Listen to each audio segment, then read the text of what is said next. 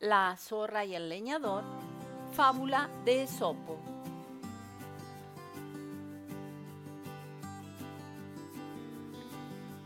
Una zorra estaba siendo perseguida por unos cazadores cuando llegó a la cabaña de un leñador y le suplicó que la escondiera.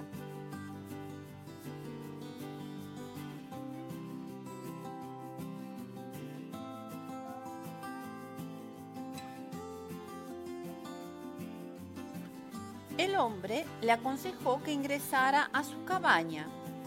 Casi de inmediato llegaron los cazadores y le preguntaron si había visto a la zorra.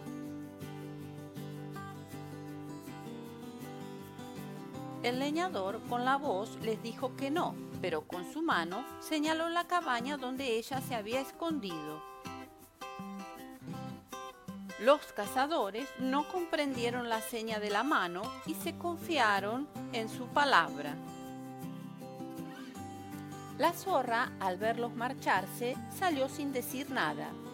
El leñador le reprochó por qué ella no le daba las gracias si él la había salvado, a lo que la zorra le respondió: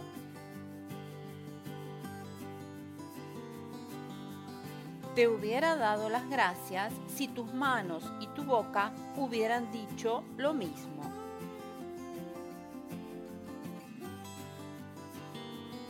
Moraleja de esta fábula: no niegues con tus actos lo que pregonas con tus palabras.